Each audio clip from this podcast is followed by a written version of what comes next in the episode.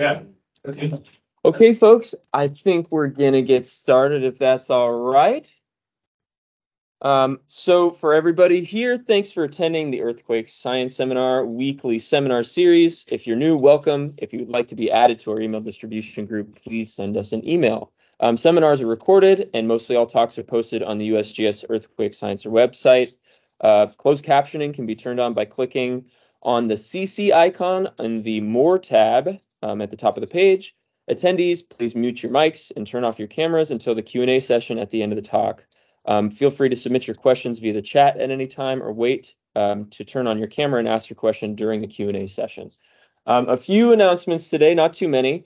Um, first, foremost, and most importantly, if you'd like to meet with Margaret today, I sent out a schedule. Please sign up. Um, even if you've already met her before, maybe you don't know about her science or it to the depth, or you will after the talk, obviously. But you know, get the chance, um, take the chance to meet with Margaret. Um, we will also be going to lunch after this somewhere off campus. So if you'd like to join, and meet us somewhere out in the lobby outside of the uh, outside of the Yosemite room. Um, also, an important one: AGU and GSA deadlines are coming up very quickly. Um, see an email from Shane about that. They're right around the corner. I think AGU is August second, for example, um, and there are internal deadlines that precede that. So keep on top of that. Um, this is your last chance to take the federal employee viewpoint survey that is due on July 14th, two days from now. Um, and finally, there is a NASA happy hour today at four. I hear there's free pizza. So if you're at 3:30, okay, even better. So, so um, if there's free pizza, um, if you're on Moffett campus, you know, welcome to attend. It'd be a lot of fun. Um, with that, I'm going to turn it over to Justin to introduce our speaker, Margaret.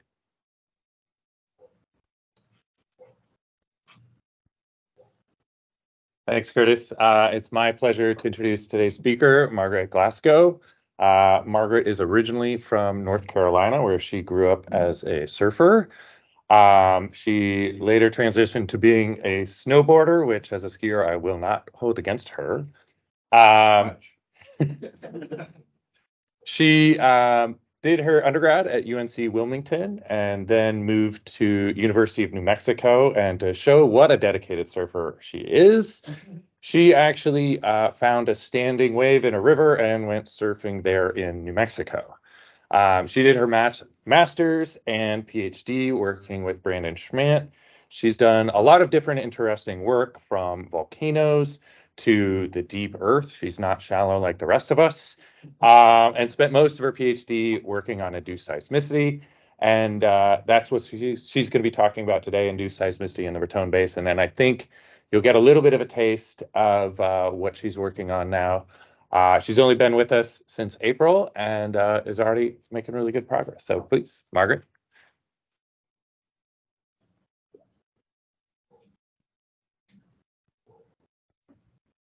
Thanks for that nice introduction, Justin. Um, yeah, so today I'll be talking about a couple of projects I worked on during my PhD. Um, and this is going to be focused on induced seismicity in an area um, on the Colorado-New Mexico border, which is the Raton Basin. And I feel like Justin already did a good job of summarizing my previous work, um, which there's a few pictures at the top of this slide to show um, those projects. And then also I spent a lot of time doing field work, so I just want to shout that out. Uh, but my current interests are looking at, uh, these are sort of in order, uh, earthquake triggering uh, from solid earth tides in areas of induced seismicity. I'm also interested in foreshock and immediate aftershock activity, as well as I'm still interested in long period seismicity um, at volcanoes or potentially elsewhere. So the motivation for today's talk comes from um, this figure. Uh, we've actually seen this figure in the last two seminar talks. Uh, it's showing the, it's inspiration, I guess, for a lot of people. Uh, it's showing the uh, large increase in the magnitude three plus uh, earthquakes for the central United States, so the area here. And so, sort of a motivating question. Oh yeah, shout out up here at the top to Justin. um, so some of the, or one of the motivating questions um, when we look at a figure like this is why have some regions of the central United States had an increase in the rate of magnitude three plus earthquakes? And another thing I also like to think about, which kind of motivates me, is Um, why don't we see an increase in earthquakes in regions where there's also wastewater injection, such as the Michigan Basin? Um, so, what are some of the things that uh, are able to allow these areas to have this increase in seismicity? Um, and are there similarities between them?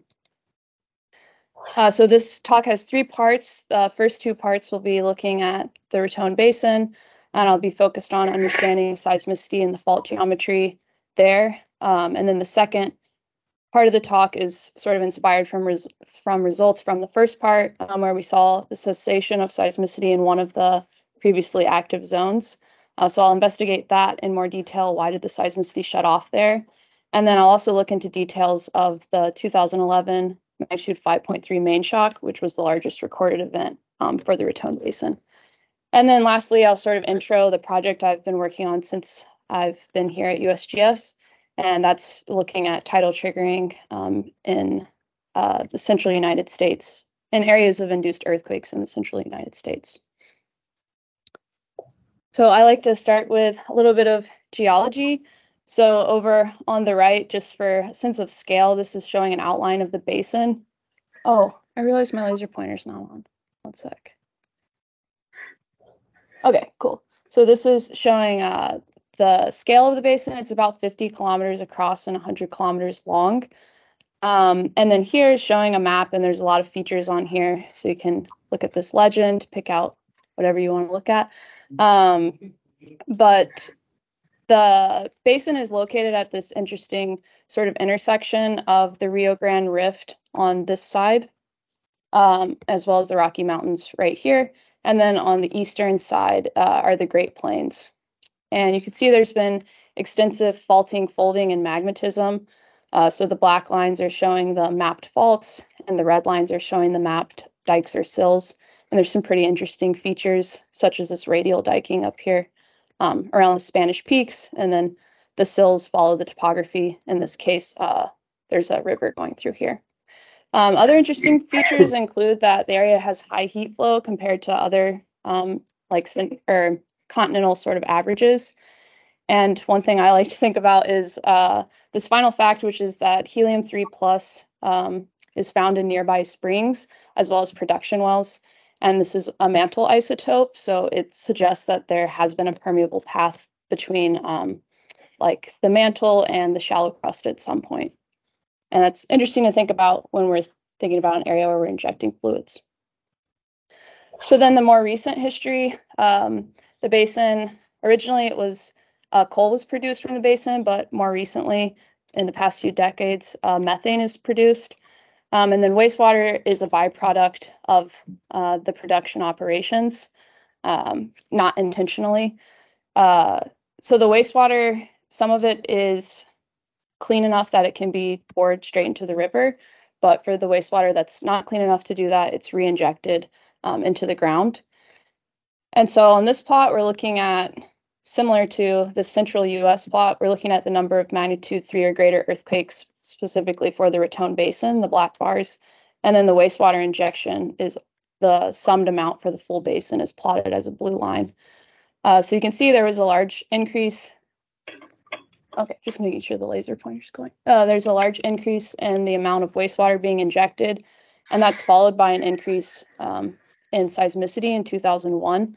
And this is about a decade prior to the central US average um, increase. So I'd say Raton Basin's like a little bit ahead of the central US average as far as seismicity. The largest recorded earthquake occurred in 2011, the magnitude 5.3 I mentioned. Um, this is also at the time of the peak wastewater injection rate. And then in the past decade, the wastewater injection rate has been declining. Um, and it's still sort of unclear how seismicity has responded. It definitely continues, it hasn't stopped. Um, so we're going to look at the, or on the right is sort of showing a summary of the seismicity from the USGS catalog for about 20 years. Um, it's been a difficult place to study uh, just because of instrumentation. So there were zero stations, long-term stations um, within 100 kilometers prior to 2008. So sort of in this period where there's the onset of the seismic activity. And then from 2008 to 2016, there was one station, the station right here, um, that was recording continuously. However, there's been a few times of denser instrumentation, um, such as aftershock deployments um, in black during these times that are highlighted in black, and then the transportable array uh, passed through here from 2008 to 2010. And those uh, the studies using the denser instrumentation were able to identify three main zones of seismicity. These are known as the Tercio, Vermejo Park, and the Trinidad zone. Uh, each of the zones is suggested to have a through going 8 to 15 kilometer long fault. And so our goal was to better understand the seismicity and the fault geometry using increased instrumentation as well as new methods. So we'll focus on this time period from 2016 to 2020 uh, because in 2016, myself and some of my colleagues at University of New Mexico installed seven broadband seismometers. So here is that single station that's been recording continuously since 2008, and we added these. Um, the white triangles are showing the all the seismometers, um, and we added these seven within the basin. Additionally, we uh, deployed uh, almost 100 node geophone array for a month in the summer of 2018. Those are these uh, yellow triangles down here. Oh, and we didn't install the wastewater injection wells, um, but I just want to mention that that's data we have access to. Uh, those numbers are reported by the states of Colorado and New Mexico independently, and they report uh, one uh, volume of the wastewater that was injected per month. Okay, so in order to look at seismicity, we needed to build an earthquake catalog. If you remember, we installed the stations in 2016. Um, so originally, I was using a traditional workflow. I was using Antelope with a short-term average to long-term average detector, an association step, and then manually refining the phase picks. Um, but this workflow was interrupted by um, these new machine learning phase detectors that were coming out um, in 2018, 2019. So we adapted our method and uh, also used a machine learning workflow. And Weiqiang gave a talk two seminars ago where he talked about um, the the algorithm uh, he and Greg Beroza wrote called PhaseNet. And this is showing what the output looks like from PhaseNet for a P and an S arrival, uh, you get a probability. Um, so because we have these two methods of building a catalog, we can compare the results between them. And we compared 50,000 picks between the sort of traditional approach and the machine learning approach. And the top is showing the um, the arrival time difference between our manual P phase picks and the machine learning phase picks. And on the bottom is showing the same thing, but for the S phase. Uh, and what we find is that 95% of the picks agree within a tenth of a second. And so we can't say which one's better. We can just say um, how they compare relative to each other. Um, so they agree fairly well. And on average, the machine learning picks are slightly ahead of the manual picks. So that's why this these peaks are on the right. Uh, the machine learning approach resulted in five times as many earthquakes, so we move forward using um, the results from that. So here's a first look at the earthquake catalog. Um, on the left is showing the USGS catalog for 20 years, and on the right is showing uh, the catalog we're able to build using many more stations in a different method. Uh, we found 38,000 earthquakes during this four-year um, time period. They occur from three to six kilometers uh, below sea level and the minimum magnitude of completeness is 0.6. And one of the obvious things we notice right off the bat is that there's mostly only seismicity in two of the three seismically active zones that were previously identified. And that third zone that isn't where we aren't seeing very much activity will be the focus of the second part of the talk. But for now, looking at where we did did see the seismicity. Um, sort of one thing we wanted to look at uh, as soon as we got the catalog was whether or not we could um, find any sort of special thing about these induced earthquakes. Um, for example, induced earthquakes were suggested to have maybe lower stress drops or different B values, and it would be great to have uh, sort of a way that we could say, oh, this event was induced and not natural. Um, so we looked at a few different statistics, and I'll go over two of those. Uh, the first thing we looked at was the b value, um, which is one. Uh, so the the red line, the the decay of the magnitude frequency distribution um, is one, which would be like perfect for a tectonic setting. Uh, so we don't see anything that's different um, than what we would expect in a tectonic setting. Uh, so there's nothing special about the B value, basically. And then the other thing we looked at is fitting the earthquake rate using ETAS, which works well for natural uh, earthquake sequences. And the red line is our observed earthquake rate, and the white line is the predicted earthquake rate using ETAS. Um, so we're able to fit the induced seismicity well using ETAS. Um, and so in the end, uh, the statistics we looked at are indistinguishable from those for tectonic settings, um, at least at the space times we looked at and um, the specific statistics we were looking at. And this implies that uh, the Raton Basin earthquakes are predominantly releasing stored tectonic stress. Okay, now trying to get an idea about uh, the fault geometry. So uh, we performed a relative relocation technique in order to uh, associate the earthquakes with one another um, and get their relative locations. So here on the left are the absolute locations, which I've shown in a few figures, and on the right are the updated locations after um, relocation. And we're going to zoom in on this area where we see most of the seismicity. Um, so this is zooming in on that area uh, right here. and the you'll see in the legend some of the geologic features, um, but I'm going to focus on the areas where the earthquakes are. And the color of the earthquakes is, or the color of each of these clusters is indicating the strike direction of the cluster from north at zero to 180 south. So the bluer colors are more east-west orientations, and the red-pink colors are more north-south.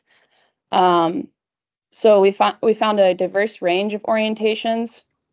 Um, if we summarize these, or if we uh, look at the distribution of all these in a Rose diagram, uh, what we find is that the fault strikes uh, fall predominantly within these northwest southeast striking quadrants, uh, which was sort of surprising because the previous view had suggested through going north-south faults, and you can see this is a very different view where we have like short fault segments and a range of orientations. Um, we were sort of surprised, so we were looking for more evidence to back this up and looked at the fault plane solutions to see if they support this range of strikes. Um, first of all, I'll just say in summary of the fault plane solutions, or I'll explain this this figure on the right. So the red and white beach balls are from moment tensor solutions, and the purple and white, which are pretty small, everything's scaled by magnitude here, are showing uh, focal mechanism results. And those were calculated using the, the nodal array. So there was actually 100, um, over 100 state or around 100 stations down in the southern part during that time. Um, and in general, we find good agreement between the fault strikes and the fault plane solutions, especially in this area, um, where we can see um, multiple or different types of orientations. And we were especially concerned in this area where it's was suggesting more east-west strikes, but the the focal mechanisms agree with um, what we saw for the orientations of the earthquake clusters. So then that had us wondering, uh, why do we observe observe such a large range in the um, sorry, such a large range in the strikes? Uh, and we sort of had two ideas that either the regional stress field is rotating or local stress perturbations, potentially from wastewater injection, are sufficient at activating unfavorably oriented faults. So we looked at the regional stress field from this Lundstern and Zoback paper the black lines are showing the uh, maximum horizontal stress, and the red square or rectangle is where the Raton Basin is. But I'm going to zoom in. So here's the outline of the basin and plotting the stress the stress orientations from the left figure in orange here. Um, this black box is highlighting where we have most of our seismicity, um, where there are not very many stress measurements. Uh, but I think if you sort of consider these a couple of pieces of evidence. Uh, I think what we're seeing is these east-west orientations, which would be around here, um, are rotating into these more north-south to northwest-southeast orientations, um, and we're able to capture that through the seismicity here. So in the end, we think that uh, the faults probably are optimally oriented, and it's not necessary um, for there to be like local stress perturbations from the wastewater injection. Okay, moving into part two of the talk.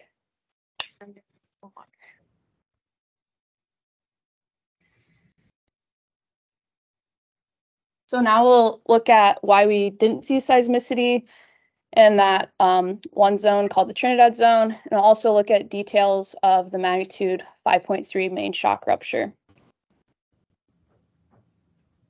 So here's showing the two zones where we saw um, or where we found the majority of earthquakes, uh, the Tercio and Vermejo Park zones. And then if we zoom in on this zone right here, which we're doing in this figure, you can see there are a few earthquakes, but there's maybe 50 or 70 over this four year period. In contrast, this is looking at um, two sort of snapshots when the area was active. Um, so in 2001, there was an earthquake sequence uh, that had a magnitude 4.5 main shock. And more recently, in 2011, there was an earthquake sequence with a magnitude 5.3 main shock and this uh, magnitude 4.7 shock. Um, so these are very different views. This is looking at four years and we see very little seismicity. This is looking at a couple of multi-month arrays and we see a lot of seismicity surrounding these main shocks.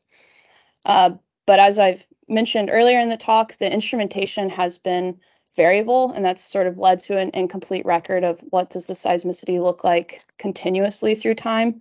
Uh, so we're going to try to get at that. Another interesting thing about um, the 2011 earthquake sequence is that uh, there was a geodetic study. Um, so here's showing the unwrapped interferogram, um, and you can actually see a signal, a surface signal from that um, event. So here's the main shock location, the white star. Um, and what they did in this study was invert for the slip distribution. So this is looking along depth um, and here, two sort of options for the main shock, but the main shock was towards the south and ruptured um, towards the northeast. And what they determined is that the rupture length for the main shock was approximately 8 to 10 kilometers, which is anomalously long for this um, sort of style of earthquake, um, as well as the magnitude. A normal rupture length would be more like five and a half kilometers. And so, because of the long rupture length, they suggested the event um, had a low stress drop. And so, our research questions for this part of the talk is are why was the rupture length for the magnitude 5.3 anomalously long? And then why did we observe so few earthquakes in the Trinidad zone from 2016 to 2020? Um, and I want to highlight the instrumentation because that's going to guide um, our method. So this is looking at, if we want to look at at more details about the rupture of the of the main shock, um, we need to know what seismometers were recording that day. So this is showing all the seismometers um, recording within probably, I don't know, a thousand kilometers across um, and tall. Um, so anyway, the you can see it. It's uh, we're looking far out. This is the state of Colorado, and this is the state of New Mexico. Here's the Raton Basin. Here is the Legacy Transportable Array Station, um, T25A, which has been recording since 2008. Um, so it's the closest station to the main shock. Um, and then the next closest station is right on this 100 kilometer uh, line. So there's only two stations well, I'll say there's only one station within 98 kilometers. um, so yeah, how are we going to study this earthquake in more detail with just a single station? Um, so the day after the main shock, there was an aftershock array that was installed, and it recorded for nine months. And so we're going to try to leverage these two types of instrumentations to our advantage um, to study the main shock as well as this 14 year time period um, looking at the Trinidad zone. So I feel like the method's kind of complicated, so I try to make this slide really simple. Um, so we're going to take the aftershock array, the white triangles plus this long-term recording station, and build an aftershock earthquake catalog using a machine learning approach. Then we'll take templates from all available sources. Um, and then we're going to use template detection to build a 14-year catalog using this single station. So not really going to review this because I already talked about it in the first part, um, but I, I'm only using a machine learning workflow here um, to get at uh, the phase detections and then the associations of the phase detections, uh, updating the earthquake locations using VELEST, and then ultimately using the same relocation method, which is GrowClust. Okay, so this is our first look at um, or we're about to take our first look at a map of the aftershock earthquake catalog. The catalog has 3,500 earthquakes over the nine month period. Um, and after relocation, there are seven main clusters, and these figures are highlighting um, those uh, main clusters of seismicity. So here is showing the name of the cluster and the number of earthquakes per cluster you can see when you move from this seventh cluster to the eighth, um, you're you have over 100 events in the seventh cluster and then around 20 in the eighth. So that's kind of where we draw the line. Um, if we look at the cumulative number of earthquakes as we keep adding clusters, um, by the time we're at the seventh cluster, we're accounting for 95 um, percent of the seismicity. So we're just going to focus on those seven clusters. So the aftershock earthquakes form these distinct groups that you can see the colors over here. Uh, the gray dots are showing um, the smaller clusters. So beyond the seventh cluster, you can see there's also a few small clusters. Um, and the main shock epicenter is located towards the south near this cluster um, called S1. And sort of the the grouping of these um, clusters was surprising originally, uh, but then I started thinking about how complex faults can be. Uh, so here's showing an imaging study of a normal fault in uh, New Zealand, and this is just for reference so we can all think about how faults aren't just planes. Um, and this is going in increasing depth. You can see different features along this fault as it's breaching. Um, so I think sort of like some of these features may be what we're seeing over here um, for this uh, aftershock catalog. And then another thing I was thinking about because I want to know more about the rupture is that multiple fault segments can slip during rupture, and rupture can also be pretty complex. Uh, so here's just showing an example from the Ridgecrest event in 2019. Typically, we only see this for larger magnitude events like above magnitude 6.5.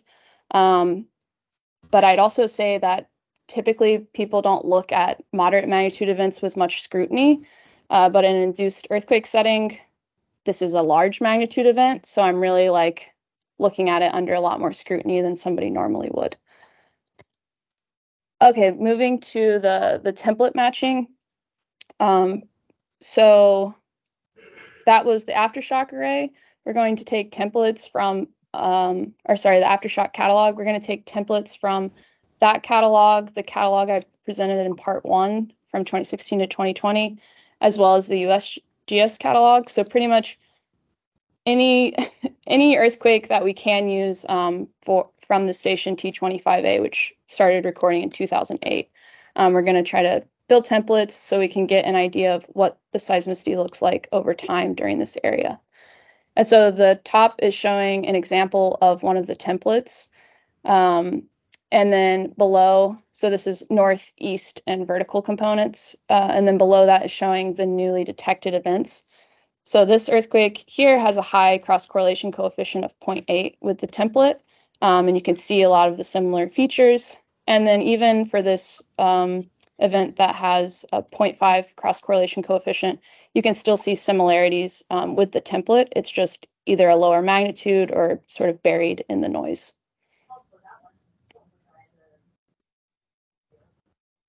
So now I'm going to zoom in on a day before and a day after the main shock. This is kind of like our first look ever at um, what was going on around that that um, sort of zoomed in time period.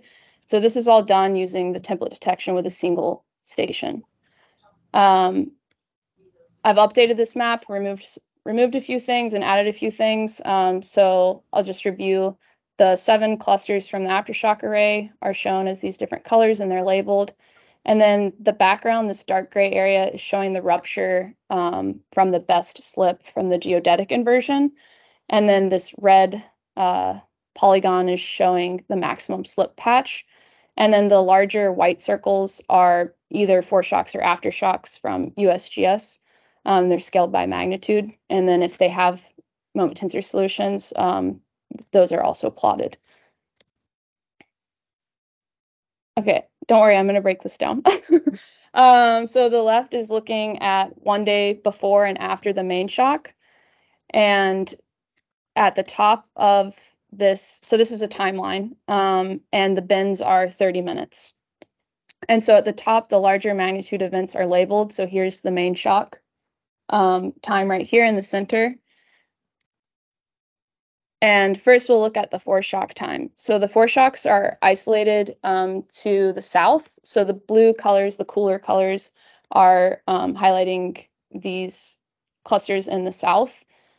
Um, and then the warmer colors are highlighting the normal or northern clusters. Uh, so you can see that all of the foreshock activity in this day um, is occurring on these southern clusters, and it's mostly bouncing between cluster S1 and S2, which sort of bound the main shock epicenter. But the main shock hasn't happened yet, right? So we're just looking at the foreshock time. Um, and we think that uh, this sort of foreshock activity supports the cascade up model, uh, wherein um, the foreshocks are basically testing the strength of these fault segments. Um, and then the main shock is able to grow into the magnitude into the largest magnitude event because it meets favorable conditions for continued slip. Um, so maybe this 4-7 foreshock isn't doesn't grow into a 5-3 because it has a slightly different orientation. Um, there's lots of scenarios you could make up. Um, so then during the actual rupture, there's only the one nearby event or uh, seismometer. So we can't do anything like a source time um, function uh, so our sort of simple approach was to just look at the energy development um, from the waveform envelope of the nearest station. Well, actually, we looked at the two nearest, but you know the second station is 100 kilometers away. But in both of those, we see um, multiple peaks in the in the envelope, and that suggests that uh, maybe that suggests that um, energy was sort of released as pulses. As you could imagine, these um, sections were slipping. Uh, and I should say that the rupture is was estimated to be 2.2 seconds, so the gray is highlighting the time of the rupture. That's from the moment tensor um, inversion, not from our study from USGS. Um, and then the maximum slip patch from the geodetic inversion in red here aligns with cluster S3. And then if we look at the time right after the main shock, um, there was triggering on these northern segments, which had previously been um, quiescent. There had been, so I can look at the segments for three years prior to this time, and there was very little seismicity in the northern zone, especially in the months prior to, to this time. And you can see there's no earthquakes um, to the north during this one day period. Um, so we think that these uh, segments were triggered by uh, the main shock rupture. And then also there's activity that's um, sort of continuous on all of the segments during this one day after, even the southern segments. And so pulling all of that together into sort of a final interpretation of the rupture and fault geometry, we suggest that, oh, these figures are showing um, the color in these figures is showing uh, depth, and then we're sort of doubling up here because we're looking at the depth view, and the colors still represent depth. Okay, so um, we suggest that the main shock, which started here, uh, ruptured a southern fault and then triggered seismicity between and on a northern fault. And if this is correct, then that would suggest that the main shock had a normal rupture length. Um, so a normal rupture length would have been like five and a half kilometers, and we're suggesting six kilometers from S1 to S3. And then we don't think that it was necessarily a low stress drop event, as previous study had suggested. And then something I just threw on here last minute because um, I like to think about why rupture stops, especially in an area like induced seismicity. Um, we don't know how large mag- how large of a magnitude event we could have. Um, so I think the rupture may have arrested due to structural complexity um, between S3, which the maximum slip was near here, and N1. So something like a bend or an intersection between those two points, which I think is a little bit easier to see here. I think it's possible there's a third sort of feature that connects these two clusters and um, could have halted the rupture. Okay, so um, that was super zoomed in to a day before and after the main shock. Now I'm going to zoom out to a 14 year time period um, so we can look at how seismicity has evolved because we have that template detect detected catalog. Um, so getting back to this question, why do we observe so few earthquakes? Um, this is just a different view of looking at um, how many earthquakes we saw in the Trinidad zone. So these are color coded based off of which which zone um, we're looking at. So the y-axis is log scale, and we actually observed during this time that we were sensitive to detecting earthquakes in all these zones um, two orders of magnitude less seismicity in the Trinidad zone compared to these other two zones. And here is a similar figure looking at the cumulative number of earthquakes log scale from 2008 to 2022 for the Trinidad zone. Um, so this is a good way to see when there's a change in earthquake rate is if there's a change in, in the slope of this line. Um, so uh, you can see that once we were sensitive to earthquakes in 2008 to the zone, we are detecting them. It takes a little bit of time to get this line sort of ramped up. Um, and then there's times where the earthquake rate is higher, and right here it's um, you know just slowly inclining, and then it slowly increases until you get to the time of the magnitude 5.3, and then we see a lot of earthquakes, um, which is expected. And then the part we're interested in is understanding this in more detail. And so you can see right after the magnitude 5.3, the earthquakes continue in the zone and this line keeps inclining. But then by about 2015, um, the earthquake rate is sort of, it looks like slowing down. And by 2016, it's it's basically flatlining. Um, and we're also adding this new detail that it's also been fairly inactive for the last two years because that other catalog only went to 2020. Um, and I should have said the gray bars in the background are showing any magnitude three or greater earthquake for the full basin. Um, so seismicity continued in the basin as a whole. It's just stopped um, in the Trinidad zone. And of course, something we wanted to look at was the wastewater injection, um, since this is uh, something that we can that we have available to us through the reporting by the states of Colorado and New Mexico. Uh, oh, these colors are really intense. Um, so I tried to simplify this to draw your eye to the things I, I want to talk about. So the red area is just highlighting the region that was active during the main shock and, and aftershock during the 2011 earthquake sequence. And the green rectangle is highlighting the area that was active during the 2001 magnitude uh, 4.5 earthquake sequence. And the blue squares are showing where the wastewater injection wells are. And over here is looking at um, the record, the full record of wastewater injection. Um, the solid blue line is for the summed injection for the whole region. The turquoise line, which is kind of hard to see, um, is specifically for this well right here, um, which is only a few kilometers from, you can't see it that well, but this is the magnitude 5.3. Um, so what we find uh, is that you, we can kind of start in 2008 where our catalog starts. Um, wastewater injection was fairly constant during this time prior to the 2011 magnitude 5.3. And then a few months after that um, earthquake sequence, uh, the wastewater injection rate was um, decreased. And then by 2015, the rate really starts to drop off. And by 2016, it's at 80% of what it, it had been um, previously.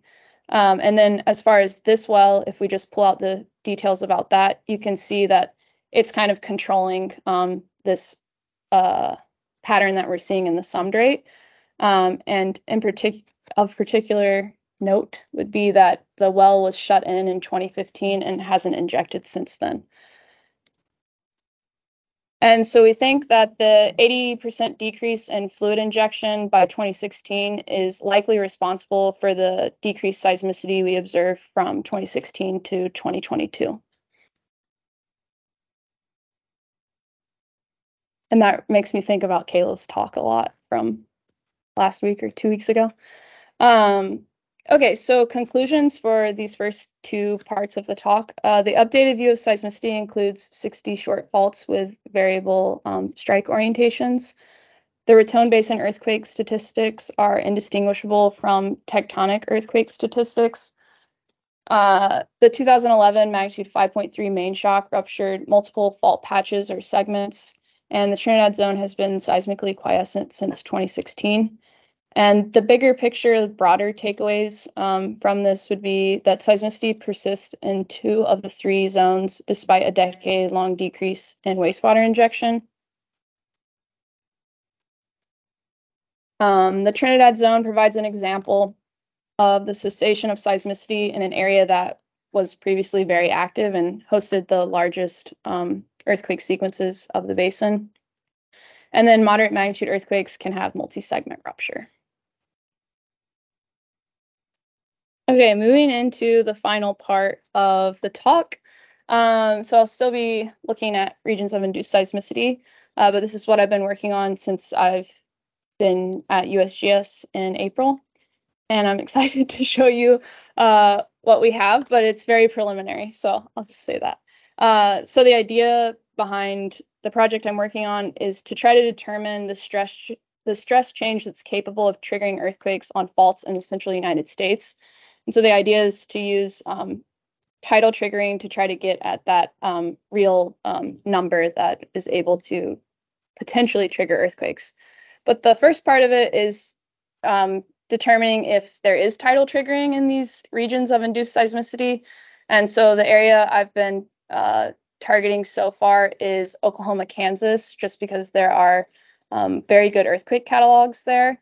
And the one I'll uh, be looking at for the next really only one sort of preliminary result um, is this catalog that has 300,000 earthquakes um, from 2010 to 2020, and here all the earthquake locations.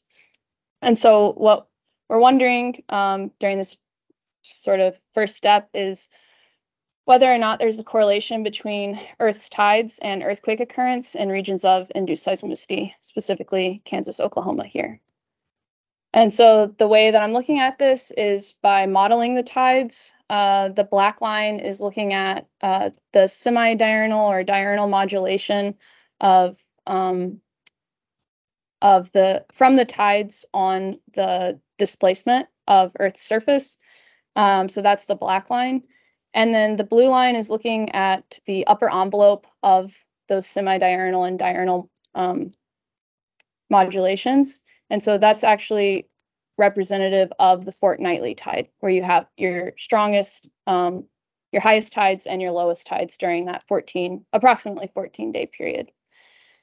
And so what we do is calculate uh, the tidal phase of each earthquake in the catalog above the magnitude of completeness. So if an earthquake occurred at this red dashed line, that would be at approximately 30 degrees if we were looking at the fortnightly tidal phase, the blue line, positive 30. And this is showing our initial result for this area. So this is looking at the fortnightly tidal phase. Um, and what we find is that there are certain times, I'm just going to zoom in a little bit. There are certain times where there are, there certain tidal phases where we have more earthquakes and some where we have less. Um, and this is showing a result that looks sort of similar for tremor on the San Andreas Fault. Uh, so we think that it's that we're seeing a non-random earthquake distribution because of the fortnightly tidal um, forcing. And so that's where I am now. Where I would like to take this um, one day in the future is uh, looking to see if the sensitivity to tidal triggering has changed in these regions. So this is just an example um, where uh, in this paper they've plotted the monthly injection volume in blue. That's all I really want you to pay attention to. Um, and so for this catalog, we for the catalog I'm looking at right now, um, it runs from 2010 to 2020. And so, like a question that I have is whether or not uh, there could be stronger tidal triggering during something like peak injection, or maybe there's less triggering um, before this injection really ramped up. Okay, and then in final conclusions for this talk, um, the top three are for the Raton Basin. Uh, so short faults uh, with variable strikes host seismicity in the Raton Basin. The 2011 magnitude 5.3 earthquake ruptured multiple um, well-separated segments. And then seismic quiescence follows an 80% reduction in the injection volume for the Trinidad zone. And then the preliminary result for Oklahoma and Kansas is that we think we see non-random a non-random earthquake rate during the fortnightly tide. Thanks.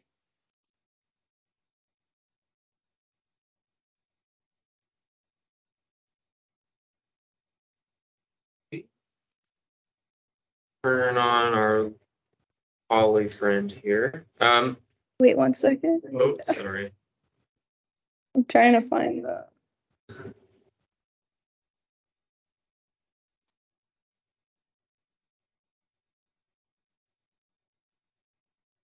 Should be good, I think.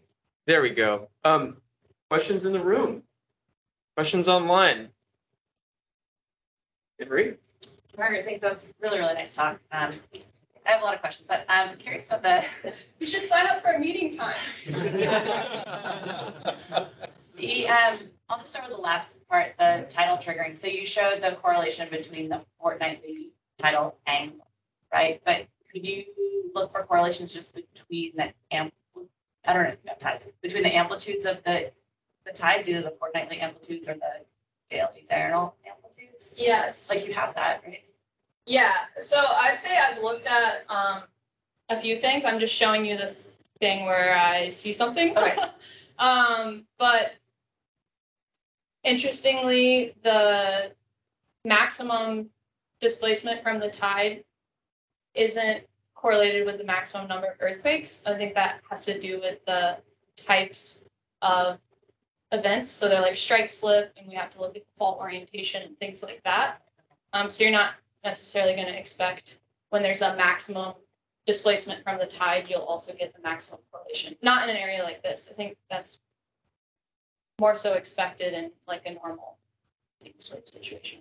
But yeah, that will be something I'm looking at is the displacement, and then also the. I think that we're seeing something interesting for the the rate of the displacement, so the velocity, and sort of the peak in that, or the time near the peak. But to be continued. Great. Thanks for the question.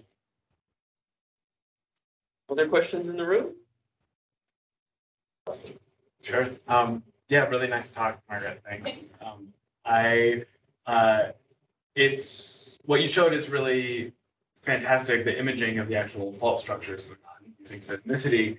And I have a couple of related questions about that. So, um, one of your sort of speculations or hypotheses is that the rupture in 2015 may have uh, sort of stopped or jumped or been inhibited by this sort of boundary between your seismicity clusters.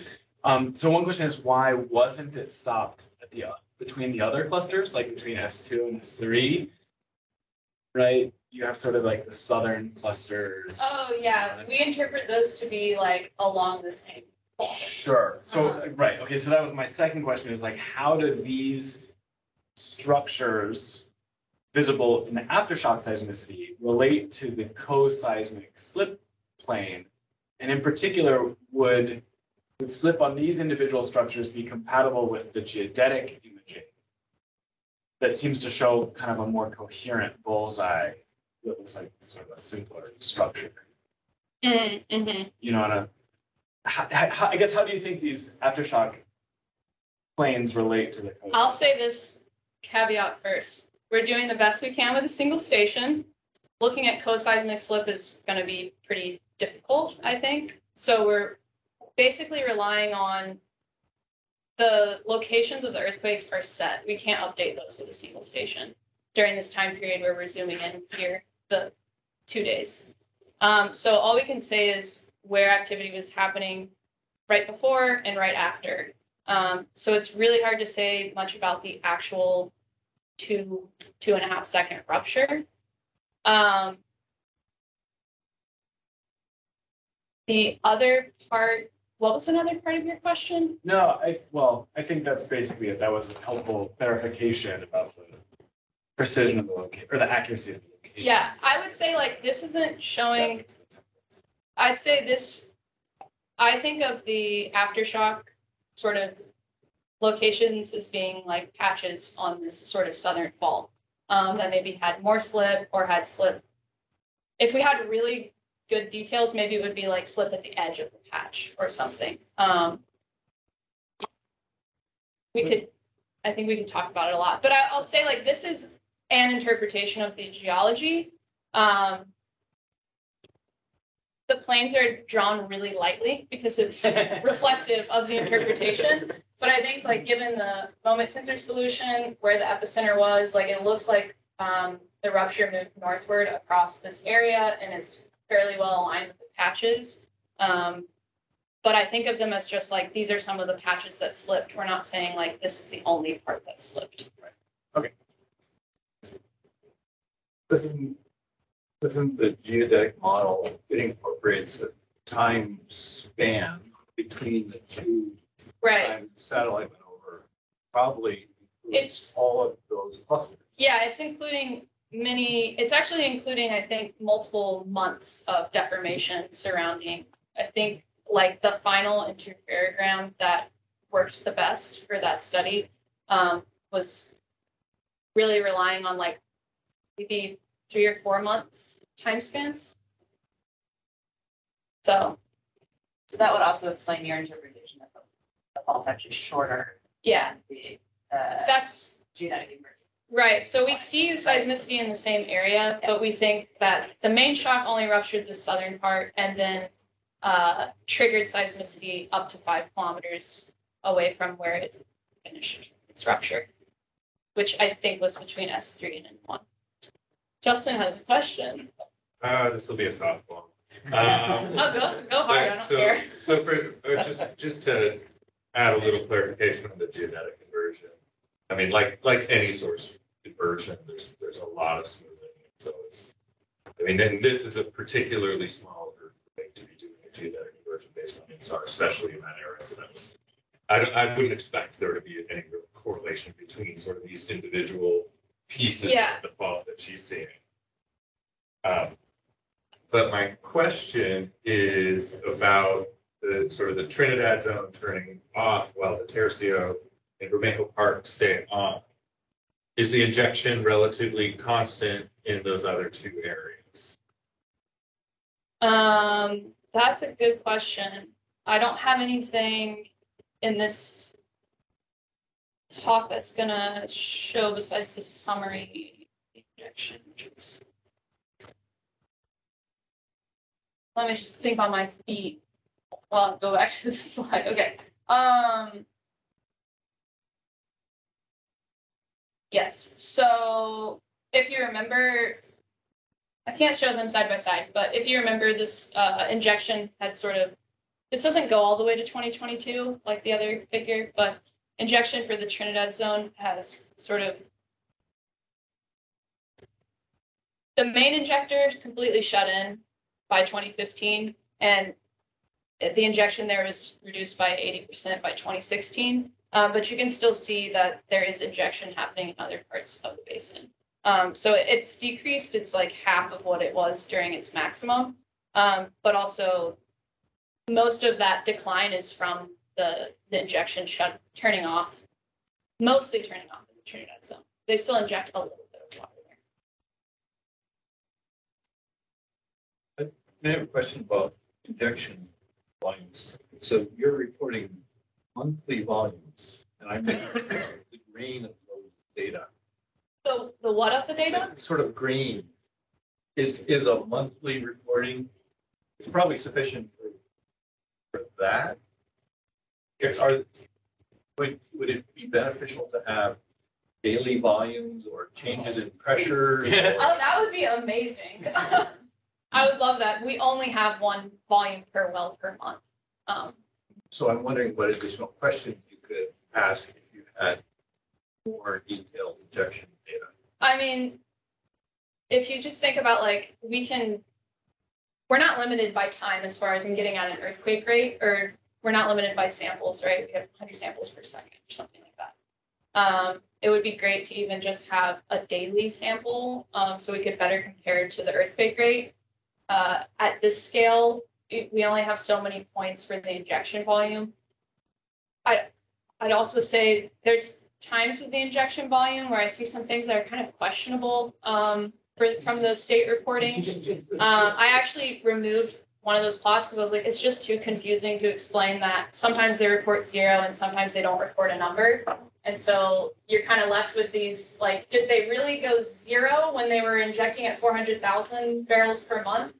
Um, so I think even just daily daily values, so we could try to search for like um, a correlation and also maybe a lag um, with the seismicity.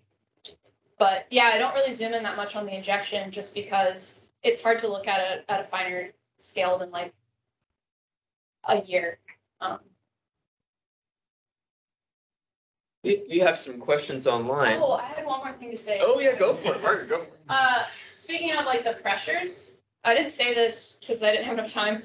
Um, I know a lot about the injection volume. Uh, as you know, I know as much as you can know almost just from like reading um, a lot of documents that have been posted by the states. But they actually don't inject under pressure at most of the wells in the Raton Basin. The water just like freely goes into the ground, which is different than. Although the one well that's near the 2011 magnitude 5.3, I've seen like they sometimes inject under pressure there. That's the only well where I've seen that. So I think that's an interesting fact, but it's really like in the weeds. So Um, Jens, do you want to unmute yourself and ask your question? Sure. Thanks, Curtis. Um, Margaret, that was very interesting. I think there's a lot of great research questions uh, that you've tackled and are tackling, and that is a super interesting area as well. So I quite enjoyed. Um, I well, first, I guess first I'll make a comment about the stress uh, in the area, which you're. I mean, I totally agree that it's very complicated. It looks like it rotates. Um, when I have looked at those earthquakes, and specifically from your data set with Ruijia Wang, I think I think we've talked about I think we've included you in emails about that, hopefully. But um, anyway, uh, we see that some of those fault planes seem to require unreasonably high pore pressures to fail, like 10, 20, or 30 megapascals at seismogenic depths, which you know hard to explain, especially given what you just said about pore pressure. Um, I'm not saying all of them, but I'm talking especially about the group to the southeast, uh, so in northern New Mexico, main cluster, and I don't remember now whether that's in the broadband or nodal array that y'all, y'all were working with, but um, and probably a large portion of that is just the uncertainty in the stress in the stress data that you mentioned. But I do think something kind of complicated and interesting is going on there that we just don't have enough stress data uh, to say. So that was the comment about stress. My other, my question was about those the sort of the geometry of some of the um, groups of events that you're seeing. Uh, and it looked like when you were showing one of your later figures, uh, this would be for the Trinidad area, I think, um, that it looked kind of like they were tube, almost like tube-like, pipe-like kind of shapes um, forming. Yeah, like that. And I've seen that in um, your group's earthquake locations further to the south as well, I think in northern New Mexico, where there's one in particular that I um, can think of that the uppermost to you know lowermost event distance is like three kilometers and it doesn't form a nice plane but they are very tightly constrained in space so i was wondering if you have thoughts on those, whether it's depth uncertainty um, to blame or whether there might be some kind of, whether it's a real sort of um, phenomenon like fluid moving up through conduits or something?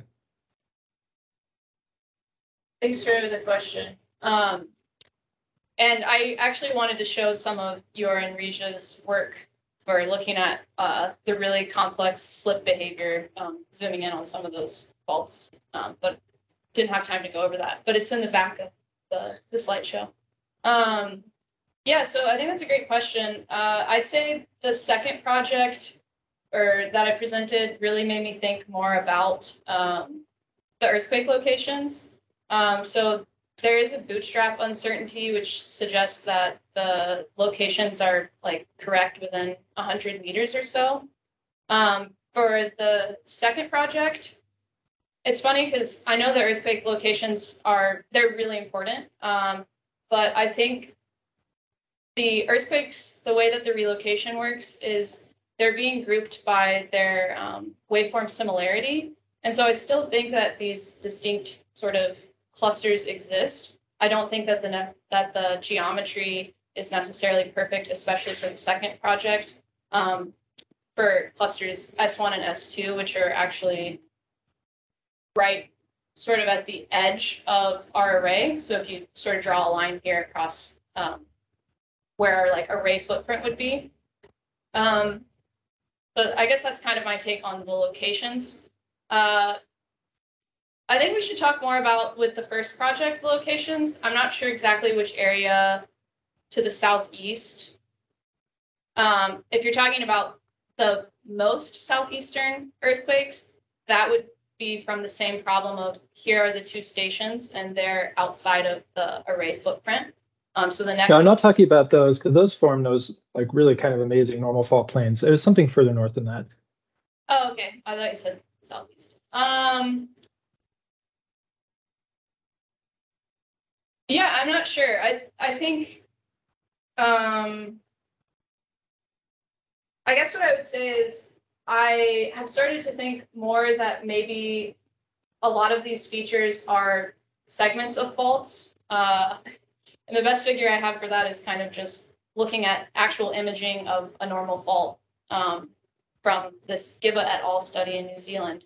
It's just thinking about maybe we're picking up on some of these sort of en echelon features or segments of the fault. Um, yeah, I'm not sure, but I'd love to talk Thank about you. it more.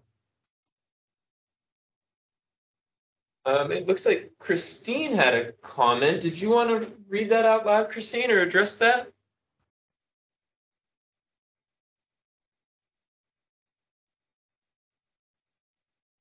Um, perhaps here I can just read it aloud. So, um, looking forward to your work on the, this is from Christine Goulet. Looking forward to your work on the tide triggering. During the development of the NGA East database, we had a strong teleseismic data to filter out um, from the seismograms. I was always curious on the potential triggering effects from the sources of those signals, slash, uh, tidal plus offshore storm. So, looking forward to your future work. Oh, cool. Um, any other questions in the room or online?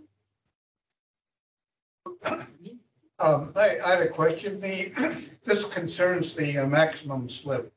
Um, was, was the maximum slip for this earthquake, which you showed a picture of, but I forget what it was. Was it typical for a magnitude five point three main shock?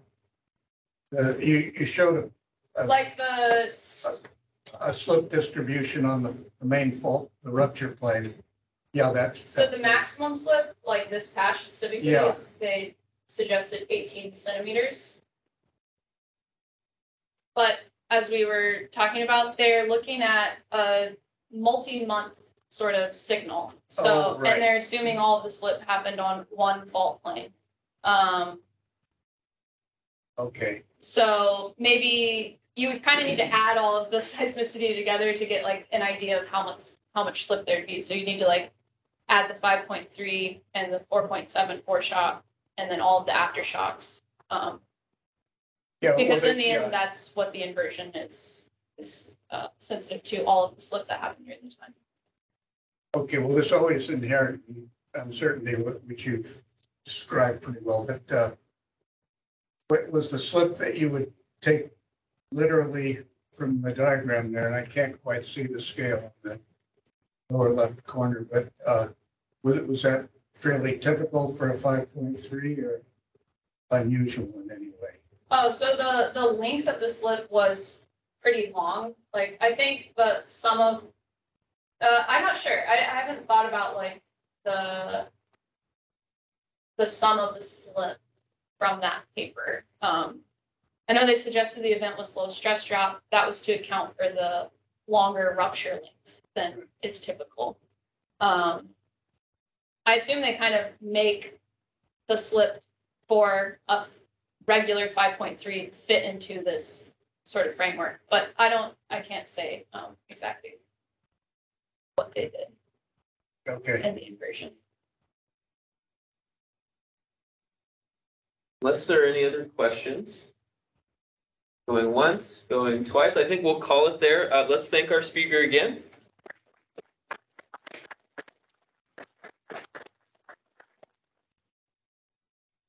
And uh, we'll see you next time.